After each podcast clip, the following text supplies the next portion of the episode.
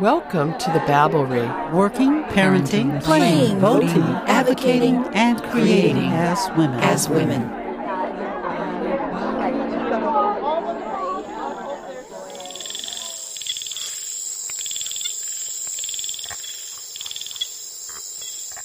Being a scientist can be so inaccessible by telling the, the personal stories. I feel like that it, it sort of communicates that you can do it. There are so many ways to be successful as women, as, as scientists. And, and here is just this like beautiful compilation of stories that, that, that show that it is possible.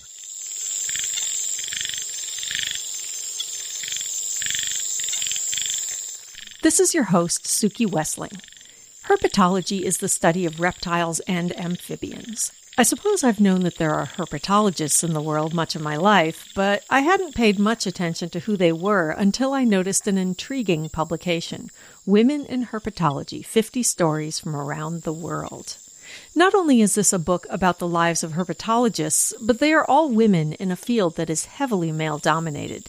And they are women from all over the world studying a great variety of creatures. In this episode of the Babblery, three guests will tell us about their lives in a fascinating corner of the scientific world. Let's meet them.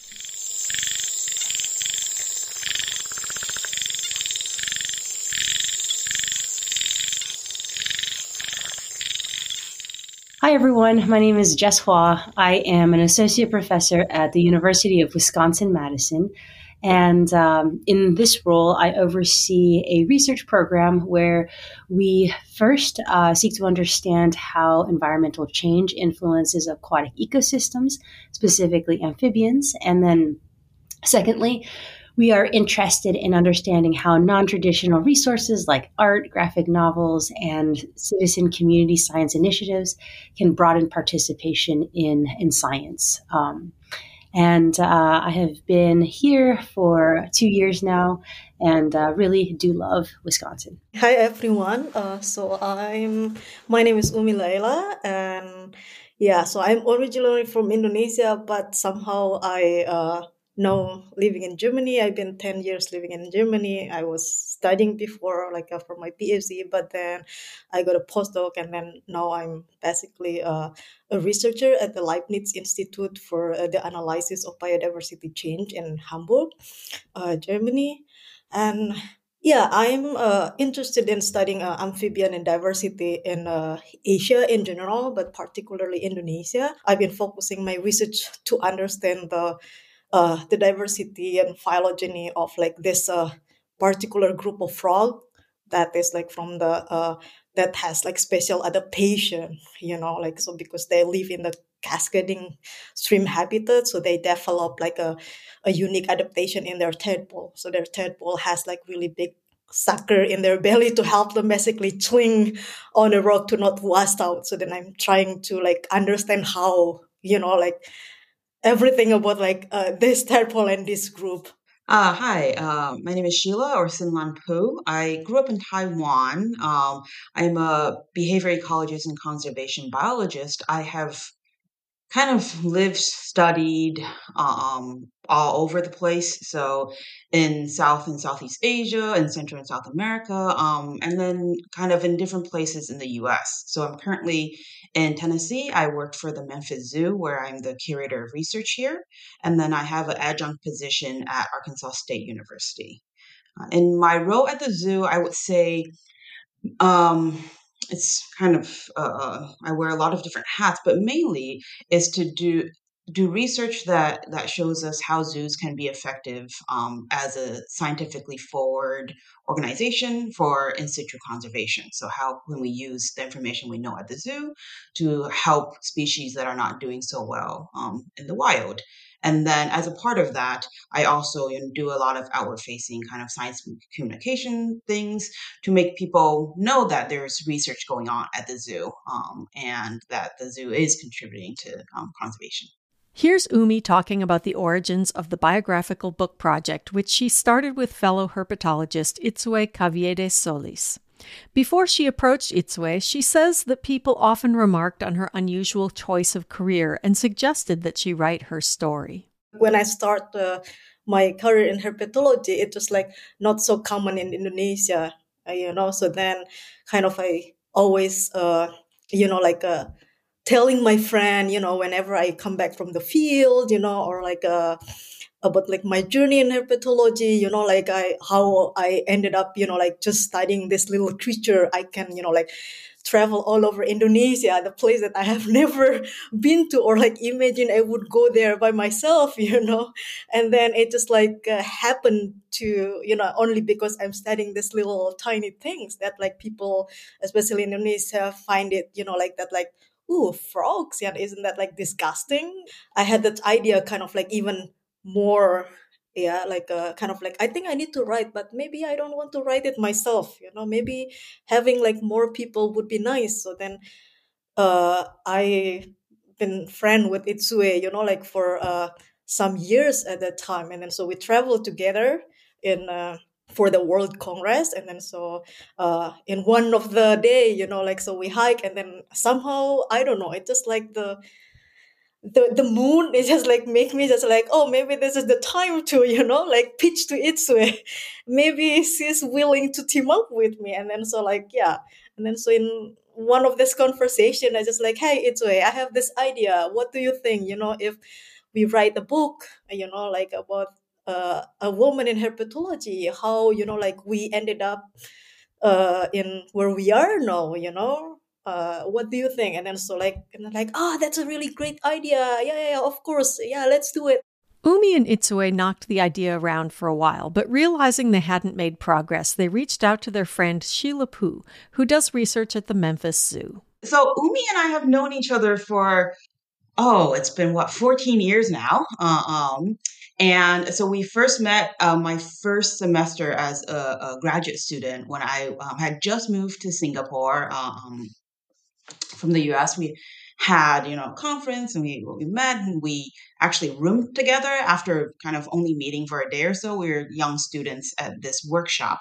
Uh, and we've, you know, stayed in touch on and off throughout the years. There's not that many, you know, um, people, let alone women, doing um, herpetology in, in Southeast Asia. So it's a very small group. And when Umi, you know, called me uh, or said that, you know, I have a project idea, um, can we uh, talk? I thought, great, we have a research project. This is going to be wonderful. You know, we're going to work on some amphibian project. I can do field work with her. I've always wanted to, you know, travel to these parts of Indonesia. And she was, had just, was either had finished or was wrapping up her PhD. I think, oh, this is great. This is going to be a great excuse uh, um, to you know do branch out in my work. And then she uh, talked about this. Um, so it came kind of out of left field. Neither of us had worked on the book before. I've never been on a project that was not focused on research itself. It is science, you know, communication or adjacent, but not, you know, it's not like our traditional science project. So I was like, oh, well, that's not what I was thinking of, but but that seemed uh, interesting. I had met Itzue, uh, uh, and so Itzue uh, Caviedes Solis, who is uh, um, assistant professor at Swarthmore uh, College. Um, so she was a postdoc at Lingnan in Hong Kong, um, Lingnan University in Hong Kong at the time. So I met her for one lunch. Um, didn't really know her very well, but it sounded like a great project. And Umi is one of if not the most positive person I've ever met. So when she talks about a project that you've just heard, there is this enthusiasm of, no, we shouldn't do this. This will be great. We can do this. Um, and this will be a great project simply because she's so enthusiastic uh, uh, about it. So, so it was, yeah, I think I am maybe more uh, a conservative or cautious person uh, of the group. So I thought it was great, but I had no kind of concept of how we were going to even, you know, pull this off. And at, at the beginning, it was just a very simple idea of we don't see that many women represented in people that are successful uh, um, uh, in in our field. Um, that comes with issues of you know when we have run into problems. So speaking for myself, when I run into problems, I had actually just around that time went through a few cases where I wanted to seek uh, um, advice from other people uh, and realized that my mentors wouldn't be able to give me that advice because it was these hidden barriers that they would have never come across. Uh, um, so they really couldn't help, you know, say what you, should I do in these circumstances. Uh, uh, um, not that they're not great mentors; it's just difference of circumstance.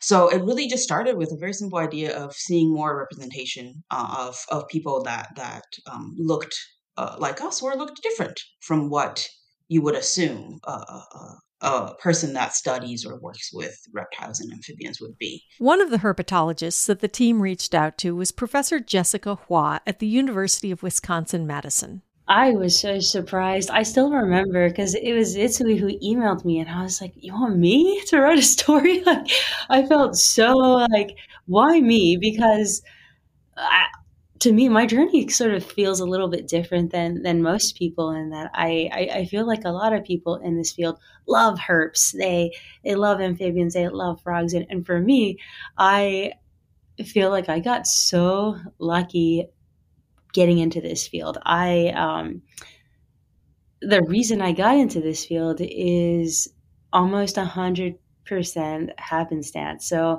when I went to college, the reason I went to college was purely for athletics. I wanted to play basketball and I this was the institution that was going to allow me to do so. Um, and so like I spent my entire first 3 years just doing the college athletics and that was my focus. I also come from a refugee family, so there's also the, the extra pressure of what are you going to do with your opportunity? What are you going to do with your life? Um, and so I, I did pursue biology because that was something that I thought my parents would be happy about. And so that's sort of when the, the two areas came together. I um, one of my teammates was like, if you want to be a doctor um, in biology, you should probably do a research experience. And of course, everything was so far behind for me because I was just so focused on, on playing sports that by the time I applied to a, a research position, there were only two positions left. Um, I could have either worked with a plant or with an amphibian. And at that point, I I remember very distinctly the reason I chose working with amphibians. It, it, wasn't because I had any interest. It was because I thought, well, at least it'll be less boring. At least they move. So my entire career in herpetology was based on on that perception. Um, and like in, in hindsight, uh, looking back, a, a lot of, of, of, those decisions shaped how I run my lab now. Um, I I care a lot in that um, that that research experience. We, we looked at how road salts influence amphibians. So that has shaped sort of the way I think about how global change, environmental issues, from pollutants to, to climate change, how it affects these really critical organisms in our environment. But also the fact that I knew nothing about amphibians, I knew nothing about research. That really is something that shaped the second aspect of my research program, which is how do we get people to care about these topics? How do we get people to even understand that this is something that is important to protecting amphibians? Why should you protect amphibians? I think what Sheila said about uh, or or what Umi said about these are so gross. Like that is absolutely something that that goes through my my, my family, and they're so cool. I wouldn't have thought so when I started, but now now I definitely do. Um, so yeah, I when Itzue first reached out to me, I was like, "Are you sure?" I did. There are many people who care a ton uh, and and have been passionate their entire lives about this, but all in all, I've been so grateful. Um, mostly because I have seen that there have been so many ways to success um, in in herpetology and, and just so many incredible women that is just like this community that that all of a sudden feels like it has been built overnight. I know it has not been many, many years of, of, of work, but our first, um, I'll never forget our first Zoom meeting all together. I, I've never felt so connected. It was so cool. The goal of publishing the book Women in Herpetology 50 Stories from Around the World was to create a book that was biographical rather than scientific, to document the lives of women working in their field in order to create a sense of belonging that none of them had had in their early careers. They wanted younger women to read the book and see models of how a scientist could be people know like folks out there know about scientists they always know you know like us through what we write you know in the scientific publication you know. But then like no one really know like how these people get there or uh, what is like the the the story behind whatever they read you know. So then i guess in this case for me it uh it just uh it's probably like easier or more appealing to know like because someone not to be there without a reason. Everything has a reason everything has a process and then it will be you know like much more uh it's it's just like nicer or like uh, easier to connect if you know like the story. Yeah. And then so every every person has different stories how they get there.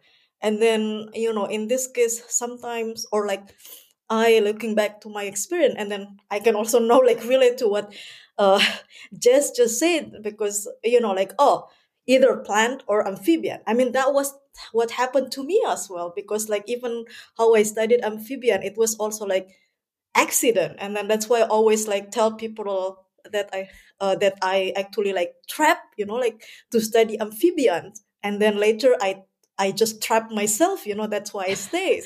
because it was also like coincidence. Uh-huh. It was just like an expedition and then like it was my friend was supposed to go and then she told me about this expedition and then I reached out to the professor and then he just like give me this option. If you want to join the expedition, you need to study either amphibians or snakes or lizard, you know, and that's it. And then I told him like, oh, I like plants. And it's like no place for plant people. yeah.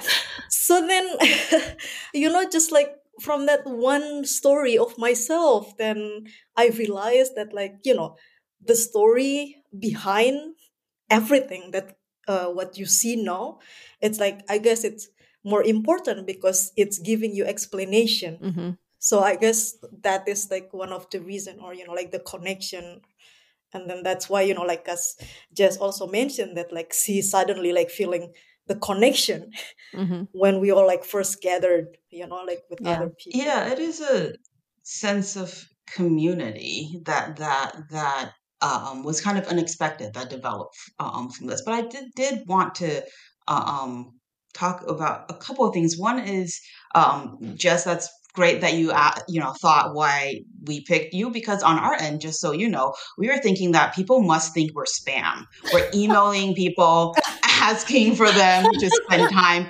writing this thing for this amorphous book that may or may not appear in three years of these you know uh, oftentimes people you haven't heard of are like this is just we people are going to think that this is some sort of scam um, so that was kind of what, what, what we thought on, on our end that's um, hilarious. Uh, and we had someone, we had we had one of the author, you know, like a, a candidate that we email, you know, and then she replied to us, "Are you a spam?" Remember that? She, yes, I literally. And then it's like, no, we are real, you know. And then though she ended up like not joining, you know, and then but then she, you know, like refer uh, put us in touch with like the other person. Mm-hmm. But then yeah, but yeah, and then uh, uh, going back to kind of making it more of uh, a personal biography or narrative rather than uh, kind of a science heavy book. I think that part that was also a discussion. Uh, everything actually was a discussion amongst you know Umi, Itzue, and, and I. Uh, um, and I think the discussion of making it more uh, of this you know first person narrative is that we wanted the audience so we thought about you know who we would want to read um, this book and we wanted it to be people, uh, um, you know, obviously everybody, but geared towards uh, um, the reading level that's high school or college, somebody earlier on in their career where they can see this representation and it might make them, you know, think differently uh, uh, uh, uh um, just about the world around them or, you know, are people that they kind of hadn't really thought of in one way or another before. Um, so I think that was also partially why we made a very conscious choice that the language would be, you know, um, easy to understand and, and uh, aimed towards kind of a young adult uh, um, level. We'll be right back with a day in the life of a herpetologist.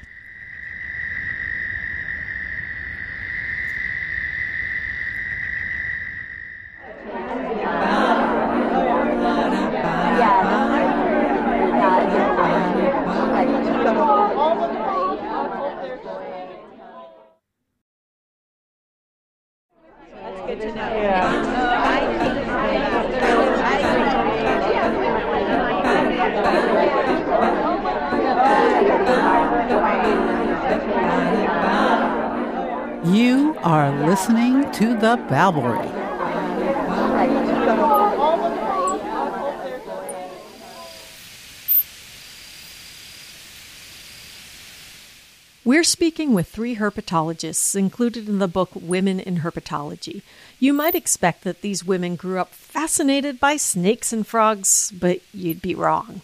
Sheila Poo, who does research at the Memphis Zoo, chose her field for a rather unusual reason. I am sure for different people in different professions or different walks of life, there's this myth of what is the perfect perfect form of it, right? So for a professor, let's say a research professor in biology, um, the picture is often drawn of a person that you know loved this biology as a kid, was out in the woods, and you know, as a five year old, let's say, caught a frog and decided that this is what they were going to do forever. I grew up in Taipei City, um, which is this vast metropolis, and it's not, no, it's not something that I ever thought of. It's not even something I thought of when I first went to college. And then you realize that there are other people, you know, I read just a story and I realized that there are other people that you kind of fall into it, and it's a perfectly legitimate way to build a career, but you don't often hear of those. I was an undergrad, uh, um, and I was in a biology class. Um, I should say that I picked biology because I um, was an international student uh, studying in a second language, and I thought, well, biology is easier to study because history is so subjective and you know literature is based off of your upbringing. And biology i just need like a dictionary. I can translate and i'll be able to learn all of this. So i i, I you know switched fields decided i would take some biology classes and the graduate student came into our classroom uh, and wanted some extra undergraduate labor um, free labor and said here's a picture of a frog. Does anybody want to volunteer in my lab for free and I thought, well, that sounds fun. I mean, I didn't even know that that would be, you know, a valuable thing to do. I just thought I had some extra time and, you know, the, why not? Uh, um, and that, you know, led to now what has been a career. So it is really by happenstance. It's interesting to me that that I know from years of interviewing women and men that it's a more common career path for women to fall into something unexpected that men and it's a little hard to it's always hard to tease out these nature nurture things but but that men seem to be more directed to making a decision about something that they're going to do mm-hmm. early on and um, be staying focused and i have known men who have made mid midlife career switches, um, often because they were pushed into something they weren't particularly interested in. um, but but women, it just seems to be more organic. Like it just seems to be part of women's lives to do this, which I, I find fascinating. Did you see that in the stories that, that you got for the book? That were there a lot of women who fell into more it in than, unusual ways? Yeah, more than you would more. think. I guess mm-hmm. uh, uh, more than what I have been led to assume.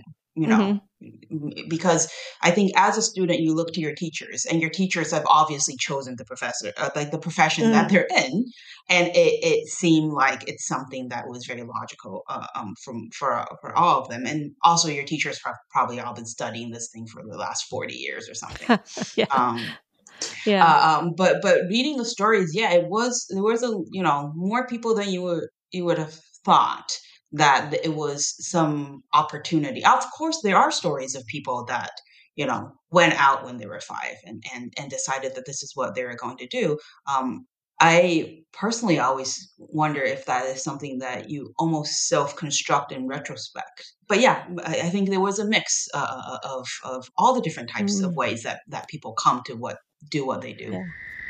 I asked the three scientists to talk about their daily lives because one of the things that's so fascinating about their careers is how varied their work is. Field research is a huge component, of course, and that sometimes means travel and adventure.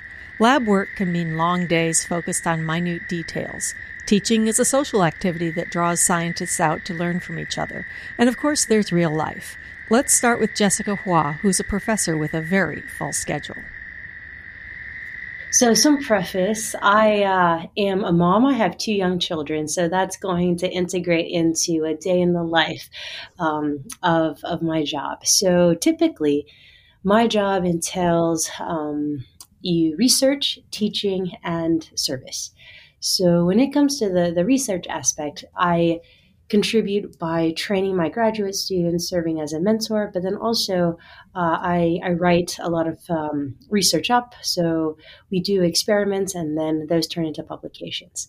So in the morning, that's when I'm the freshest. I have the most mental capacity. That is before everybody, anybody wakes up early enough to send me emails. My kids are still asleep. That is when I do all of my deep thinking. That includes things like writing, editing, uh, thinking about experimental designs, um, writing grants. That is before nine o'clock.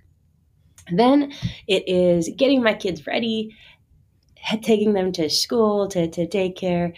From there, it's my day will transition into meeting with my graduate students, my postdocs, thinking about what cool science we're going to do, um, what communication projects we're going to be working on. We work doing experiments, we work in the field, we work by putting on art shows to help communicate science. Um, so that's what I love about my job. That that middle section, it's people that I that care so deeply about what they're doing, um, and it's always different every day. So I am never bored. So um, that middle section is research interacting with people, and then also teaching. I teach a class in ecology, pollutants, and you. It is a class thinking about what pollutants do to the environment, who is responsible for protecting the environment, and how do we take what we learn in a college setting and communicate it to the broader public. So we talk a lot about how being in the university setting is a privilege. We have the time to think and read to, to understand, but how do we take that information and translate it so that it is accessible to the broader public? So that's what I, I am currently teaching at the moment. Um, so teaching and research in the middle, and then more childcare and then, of course, I'm never going to be one to give up my sports. So I do play a lot of basketball still. Um, I uh, started pickleball just like everybody else in this country, um, which is fun. And uh, ultimate frisbee is something I play quite a bit in the summer. Um, and a quick shout out to a new sport that I've discovered. It's called Gaelic football. I think this might be the most fun sport I've ever played, and it's impossible to describe. So if anybody is listening and curious, Google it. Just just Google it. It's it's, it's amazing. You're promoting it. it's fun yeah, oh. so that's my day. Here's Umi Arifin talking about her life as a researcher in Germany. Well, I mean, I'm impressed with you. I mean, like in general, okay, I can uh, start my, uh, you know, like my day by uh, before I uh, telling you about like my day. I think I would really, you know, like say my admiration to like any mom, you know, who is, you know, like doing things at home, but also like doing whatever they want to do like jessica you know i mean like every time i listen like someone like a mom who like explain how they they look like you know it's just like wow you're amazing your day is like really structured i guess it's like you know because you have you know like the things that make you you know like able to structure everything a little bit better than like me let's say in this case i'm you know I don't have obligation yet with like family. So basically, I have the whole time, 24 hours just for myself. So then I have like my day and my uh, institute is just like for me for doing research. Either and then it's like depending on my mood let's say okay i start with like emailing for example when i get it because okay then i see which one need to reply first and, then i could see like what i need to do what kind of like deadline is approaching let's say oh do i have a live work today you know then i could schedule that you know and then or i need to write like grants or whatever. So then i really like start my day like to put like my to-do list and then what is like the the approaching deadline kind of you know and then either i do like lab work or you know like a writing grant or writing a, a paper you know or even like reviewing a paper you know or sometimes let's having a meeting with my supervisor you know like to talk about the progress or even sometimes you know because I yes i'm based in germany you know but then i my my research focus is Indonesia, and then I kind of like I don't know. It's just like I have uh the calling, you know, like to still uh, put in touch with like people in Indonesia. So I also like want to share what I have, you know, like my skill, my knowledge to help people in Indonesia whenever they need. You know, so I always like tell my colleague if in Indonesia if they ever need me for doing whatever, just tell me, and then that will be like my priorities. I don't have like really like a typical day that this is like my typical day, just like I do whatever I need to do in that day.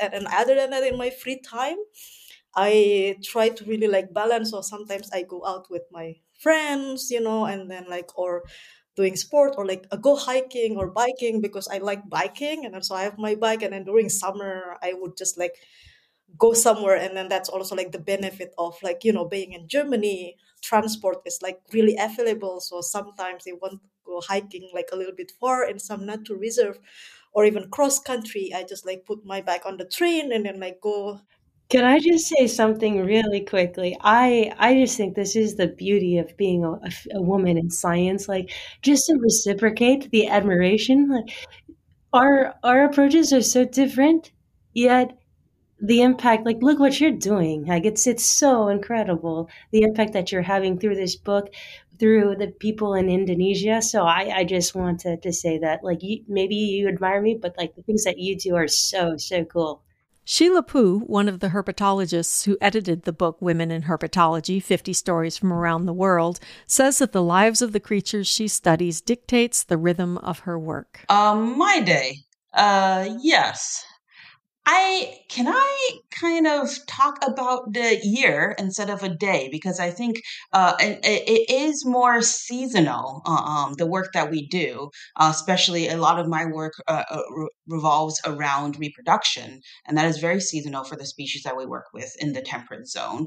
So I think I kind of think about my work in in that sense of what I'm doing this season. So, for instance, we're in January right now. Uh, um, the frogs are mostly underground, uh, the ones that I'm working with. They're preparing for breeding. Uh, so this is a time where it's quieter for me. I can do more of my writing and data analysis and work on different projects and grants. And then um, by about March, the frogs will be laying eggs. Um, the dusty gopher frogs, which is a species that Memphis Zoo uh, um, spearheads, it is a critically endangered frog species in the US. And it's a species we're working on breeding and reintroducing into the wild. So um, they will lay their eggs around March, which means that the husbandry staff that I supervise will start getting really busy. We will have, you know, a few thousand tadpoles um, that will turn into a few thousand froglets that, that we're rearing. So that will take us through most of the spring. Um, at the end of spring, we start releasing these frogs into the wild. So there's field work involved in that. That is also when I start taking on summer research interns. So that is really my opportunity to have uh, interaction with students. I don't teach a class, but so this is, you know, my main mentorship goes comes through these uh, student research internships. And I that's one of my favorite parts of my job is having students around, having you know them develop the, their projects and. Uh, and seeing how excited they are about the things that that you get a little bit jaded or or you just don't think about anymore because you've done it a dozen times. So that lasts through most of the summer. Summer is also a time where we'll have conferences and, and all these other gatherings, but mostly summer, I think spring and summer is uh, um, time for fieldwork um, for us. And then in the fall, things will start to calm down a bit. um, you kind of wrap up the summer field work. You start working on manuscripts with students, and then you start thinking about um, what the next year uh, will bring. So I guess that is kind of wraps up the work that I do.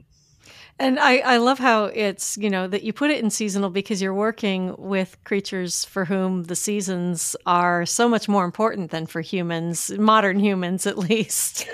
we've we've done a lot of work so that we're not at the mercy of the seasons.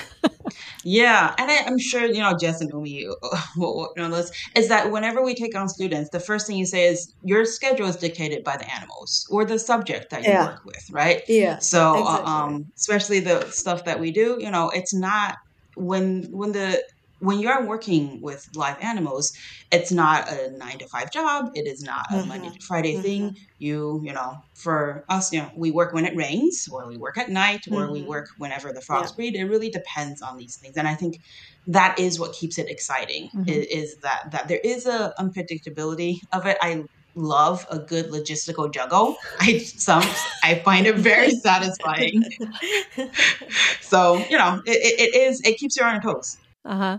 So I, I want to stick with you, Sheila, because you said something earlier that I thought was really interesting and it connects with one of the questions I have, which is I wanted to ask you all about your experiences as a female scientist in the field. Herpetology is one of the least gender balanced scientific fields. And one of the reasons seems a little obvious because we, you know, culturally, I don't know about the the Asian cultures that you all come from originally, but um, at least European culture, this the whole, you know, what what are little boys made of? They're na- made of snips and snails and puppy dogs' tails, right? And that there's this idea that boys like these gross things and and girls want to stay clean and and dainty, which of course is ridiculous. But but you mentioned Sheila um, the hidden barriers that you said you said that when you wanted to seek advice about hidden barriers, your um, advisors, male advisors, couldn't really talk to you about that because they were hidden to them. So what what has been your experience as a woman in your field?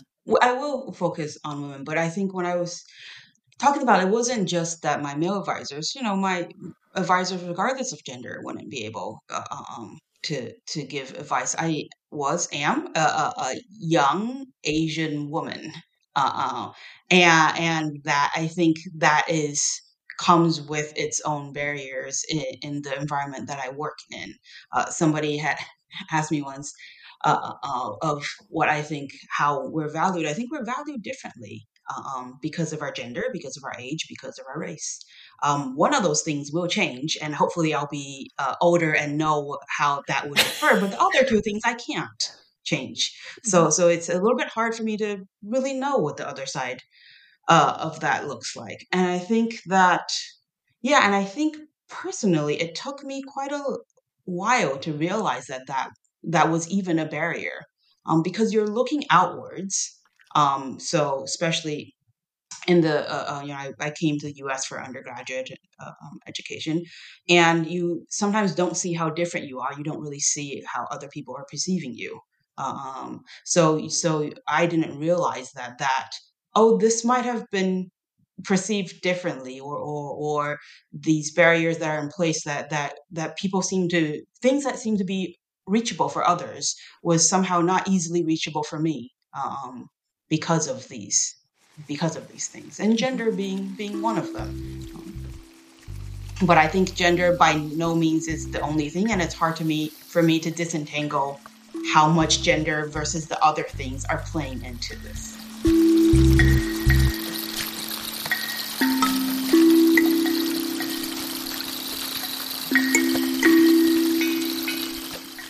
We'll be right back with more Herp Women.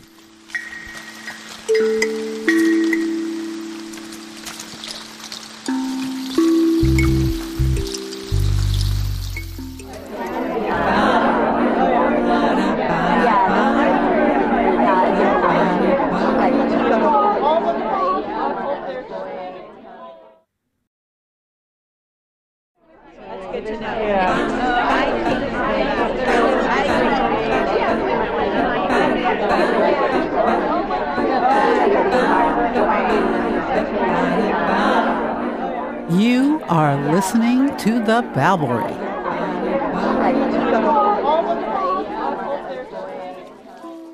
This is your host, Suki Wessling, and I'm speaking with three women herpetologists.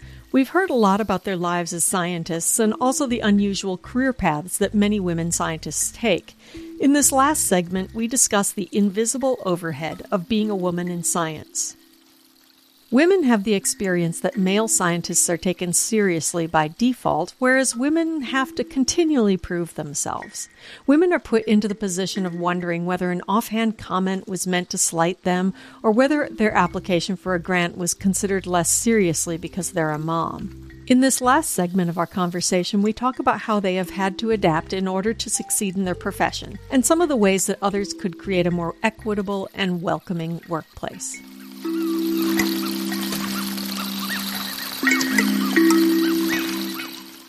I'll give a, I mean, we've been talking quite generally, and it's easier to talk in these general terms. So I'll give a very specific example uh, for me is that I had an instance where where I had a, um, a very harsh comment from somebody uh, professionally about um, my language abilities, and and, and you know some criticism of of not being a native English speaker. And that's when I realized that, oh, all of my uh, uh, mentors were native English speakers. So I can't really ask them in this instance what I should do. And sometimes it's not this general of how to make me feel better. No, it's not like that. It's specifically, uh, strategically, what you should do with your career. Is this uh, something that I should complain about? Is this crossing a line or isn't it? But it's a line that they don't see. So it's harder for them to tell me, is this experience re- within reason? Is it not? Um, so I think in those circumstances, uh, what would have been helpful is to have somebody that to that is a little bit more advanced in their career that shared that trait with you, whatever that trait might be. Yeah, I as Sheila was talking, I I sort of started thinking about some of the challenges associated with what might be extra. So I, I, sort of categorize them as outward challenges and then more the the subtle challenges. And for me, the outward is easier to handle. So outward challenges might be missing out on opportunities because somebody might expect that you can't handle the field work. Um, and that's something I think is easily correctable and be like, yeah, no, I, I can. Um, the subtle things I think are much more challenging because you don't realize that they affect you until it, it may be too late. Um, and I think one example of that is I do find myself code shifting. I, I straddle two cultures. I, I straddle my my my, my Vietnamese culture where there are things that are polite in this culture, but then would not be polite in other cultures. So the example I always like to give is the eye contact. It is really impolite to, to provide eye contact in my home culture. And so it's something that I had to, to figure out and, and learn to do. It is impolite to voice your opinions often in my family, right? Like it, it is a very hierarchical system.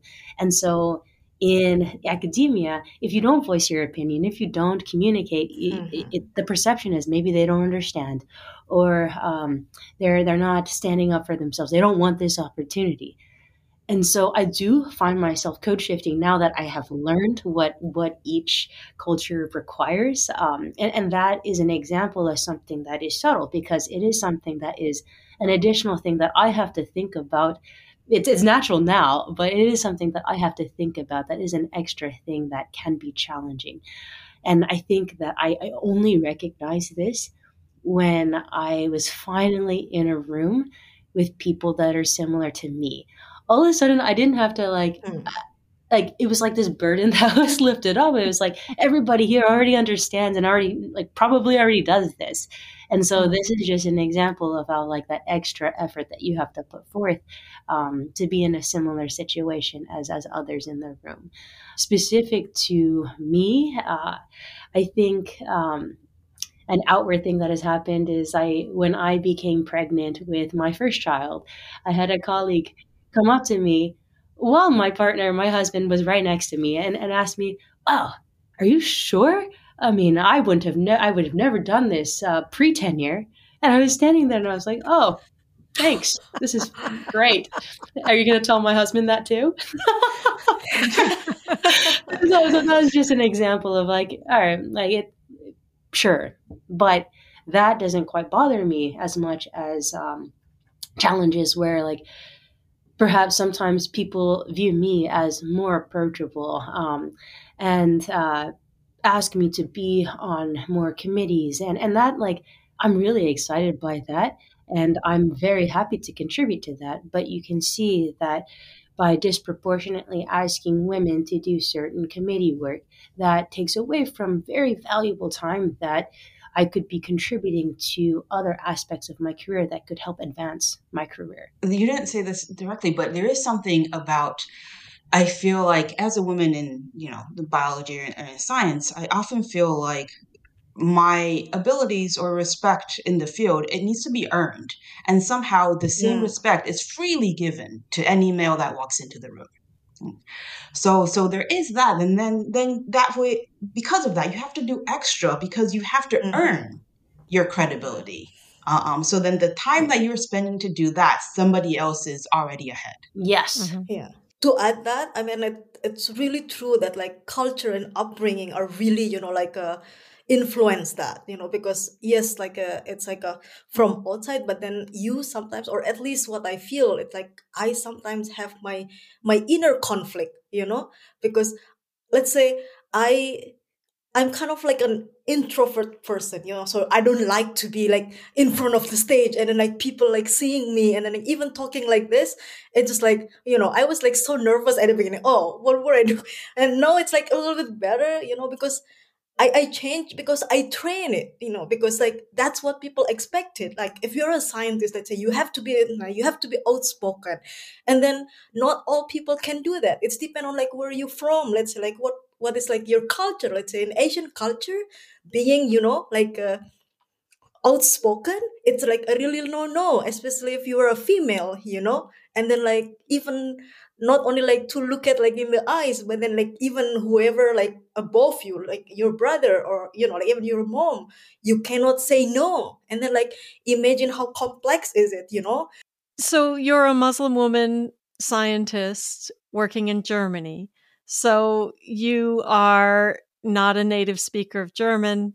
You are visually not german and you also wear clothing that identifies you with a religious group and how does that affect your how how you feel like you you are taking part in the scientific community there in Germany it's not easy but you know i just like remember one funny story when uh, me and sheila was at uh, one of the conference in spokane you know and then we want to meet but then like, i was know, thinking about that.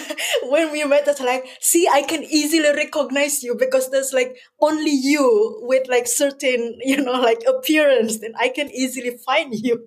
And i'm like yeah but so this is an instance where where where it is what i was talking about. You look out right? So you don't see yourself as being yeah. different when you're looking out at these people. You go to we go to conferences it's majority white um, and we, I was at this conference with Umi, and, and, she was telling me that, oh, I feel so bad that other people remember my name and I don't remember mm. their names.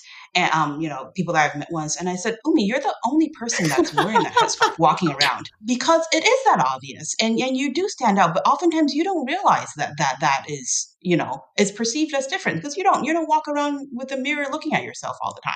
Let's say, you know, being in the field with, not to mention just like the only girl in the team, you know, and then okay to make it more complicated that like the only person in uh, the only female in the team but also the only uh you know also like with uh a foreigner for example like people uh, international researcher from the us and, and then you just kind of like suddenly have it's probably just like my own justification that I feel judged, although probably they're not. It's a girl, it's Asian, and then like with this, you know, like uh, outfit, then it's probably like from certain religion, and then so they kind of like have like their own standard of a person who look like me. then you find the community that that that just said that that this is you know what we want to build and I, I think it was somewhat unexpected for me that that that i gained so much personally from this project because through this, I now, you know, have met and worked with all these people that I otherwise wouldn't have. Hopefully, for people that are coming up behind us, um, I will use this opportunity to say that part of the project is to establish a scholarship for younger students mm-hmm. um, and for them to, you know, come up behind us and for us to remove some of these barriers.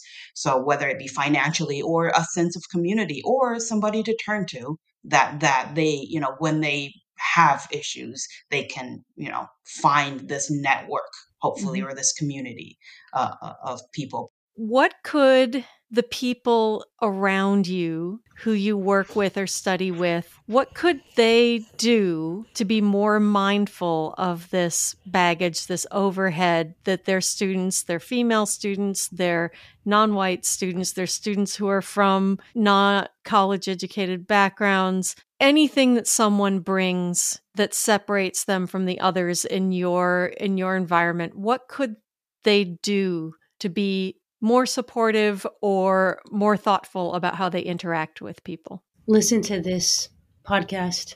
This this interview. Truly i i mean like a lot a lot of the burden is just lack of understanding and and it's it's nobody's fault in in that. I think that when you're thinking about women people of color i think the easy thing to do is like here's just one way to fix it all. But as you have heard our experiences have been so different. It's like yes we are all asian but then there's asian american. Mm-hmm. there there are people that like uh, sec- english as a second second language different backgrounds Indonesian, Taiwanese, Vietnamese. Like there are so many subtleties there that impact how we interact and impact the burden that we have to to bear in, in doing the same job. So for me, like if you just take the time to dig a little bit deeper, it's not like you have to do an entire thesis on it. Just understand sub- like just that there are subtleties. Um, and, and just that recognition for me is is is enough. Yeah, I agree with that. Uh, um, listen uh, uh, uh, um, and and you know observe and and you know take your time to reflect and, and notice that, that that there are these subtleties and there are these differences. I would emphasize that like it should come from both sides yes we want people understand us but then you know we also need to understand them. In any case the best way is to meet in the middle. Jessica hua umi arifin and Sheila Poo are scientists who study animals very unlike humans. But in naming an aspect of a creature they study, it's clear that what they learn is quite applicable to our lives. We know the world is being impacted in so many negative ways, and, and we think about pollutants being one of those things. It's often doom and gloom, but one positive thing I'd like to, to leave is that um, wood frog, these wood frogs are susceptible to pesticides. But if they are exposed to a very small amount of pesticides early in life, then that can allow them to be more tolerant later in life. And this is really, really exciting because that means it's a very fast way for some of these amphibians to deal with pollutants in the environment. That being said, pollutants are terrible for the environment but there is but the, that's a very adaptive species. That's that's a cool little uh, piece of information about it. Um, I'll go with so there is a bamboo breeding frog in Taiwan. So it breeds in these bamboo stumps that when you cut them, there's a little bit of water, and they, the females lay their eggs. And it is a rare species that has biparental care, meaning that both the male frogs and female frogs take care of their young which in and of itself is already rare for amphibians as opposed to mammals, which take care of their young for I don't know. Jess has kids, eighteen years, um, but but but uh, um, but so so they take care of it in this fun way where the males will stay with the eggs and make sure that the eggs um, are developing properly until they hatch, and then once the eggs hatch, the females will come back periodically to feed the tadpoles until they finish their tadpole stage and become young frogs. So I think I like to think of it as a um, nice example of uh, equitable care between the sexes. okay, my turn. It's hard, but then maybe I just pick the the the group that I'm currently studying, you know, like there's uh, oranid frogs, the tadpole that has like a belly sucker. So why it's fascinating because no other frogs, you know, in the Anurans world bearing this kind of, you know, like adaptation, this kind of like sucker. So only like in this uh, particular group of ranids in Asia and a few uh, bufonids in neotropical world. So I would like have the analogy of like hanging on with these frogs, like these tadpoles. So the tadpole has like, as I mentioned at the beginning, that like, you know, it has like belly sucker. So it's like will attach to the rock, then it just like, you know, not wipe off it because it's really, really strong. So then it's basically just like, please hang on, hang on in whatever you do, you know, and then just believe, believe that, you know, you'll get there to whatever you do, whatever happen. So it's just like a reminder also, not only because it's fascinating, that's why I studied it, but then it's so cool to just like remind me that like life it's not easy, but then just hang on.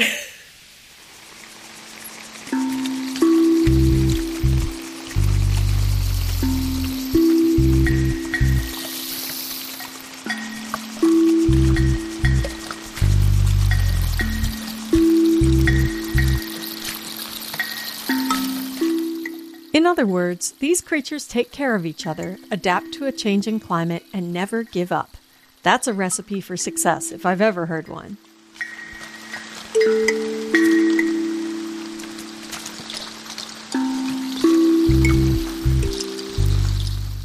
This episode featured three herpetologists included in the book Women in Herpetology 50 Stories from Around the World. Thanks to Jessica Hua, Umilaila Arifin, and Sheila Sinlan Poo for sharing their work and their passion with us. You can learn more about the book on Babblery.com. Nature recordings are from the interviewees, and the song Poison Dart Frog is by Julian Winter on freemusicarchive.org. Thanks for listening.